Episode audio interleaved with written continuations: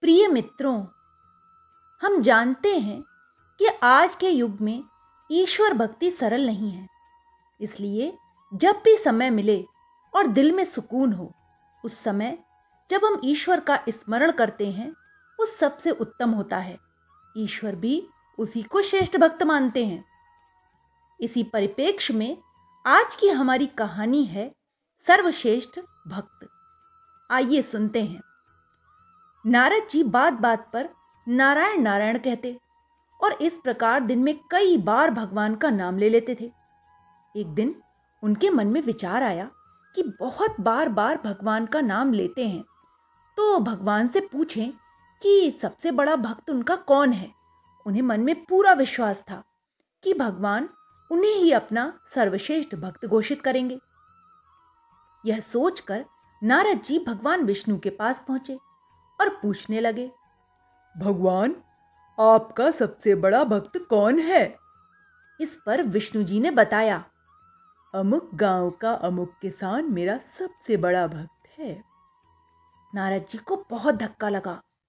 उन्होंने भगवान जी के कथन की पुष्टि के लिए अपने को संभालते हुए भक्त किसान का नाम व पता नोट किया तथा उस किसान के गाँव चल दिए। वहाँ जाकर उन्होंने देखा कि किसान ने सुबह चार बजे उठकर बस दो बार नारायण नारायण कहा। फिर नांद में भूसा, खली व पानी डालकर बैलों को दे दिया। दैनिक क्रिया के बाद सुबह का जलपान व सूर्योदय के साथ ही हल बैल लेकर वो खेतों में जा पहुँचा। पूर्वाहन दस बजे पत्नी द्वारा लाया गया भोजन करके पुनः खेत में काम करने लगा। दोपहर में घर जाकर खाना खाया। उसके बाद बैलों को नांद लगाया, अपराहन में फिर खेतों में जाकर काम किया। इसी प्रकार ठीक सूर्यास्त के पहले घर लौटा, हाथ मुँह धोकर खाना खाया। बस दो बार नारायण नारायण कहा और सो गया।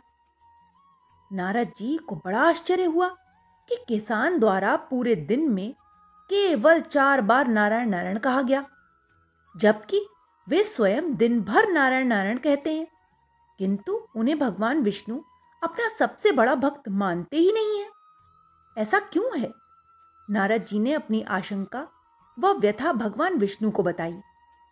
तब भगवान विष्णु ने नारद जी को एक पूरा जल से भरा कटोरा दिया और कहा, इसको लेकर आप सूर्यास्त तक भ्रमण कीजिए, लेकिन ध्यान रहे, इसमें से एक बूंद पानी भी न गिरे।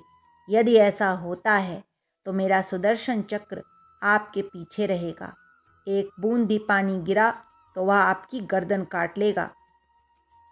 नारद जी ने जल भरा कटोरा लिया और सुबह से लेकर शाम तक भ्रमण किया। सुदर्शन चक्र ने पीछा भी किया। सूर्यास्त हुआ तो उन्होंने राहत की सांस ली। कटोरे से एक बूंद पानी नहीं गिरा। उन्होंने बहुत राहत की सांस ली। फिर नारद जी भगवान विष्णु के पास पहुँचे। विष्णु जी ने पूछा, भ्रमण कैसा रहा? तब नारद जी ने उत्तर दिया, आपके सुदर्शन चक्र व भरे पानी के कारण भ्रमण में बड़ा तनाव बना रहा। विष्णु जी ने पूछा, भ्रमण में कितनी बार मेरा नाम लिया? इस पर नारद जी बेचैन होकर बोले, भगवान, एक तो जल से भरा कटोरा लेकर चलना और उस पर आपके सुदर्शन चक्र का पीछे पीछे चलना। अरे अरे अरे अरे, उसमें तो पूरा ध्यान इन बातों पर था मेरा। आपका नाम कहाँ से लेता? नारद जी ने उत्तर दिया।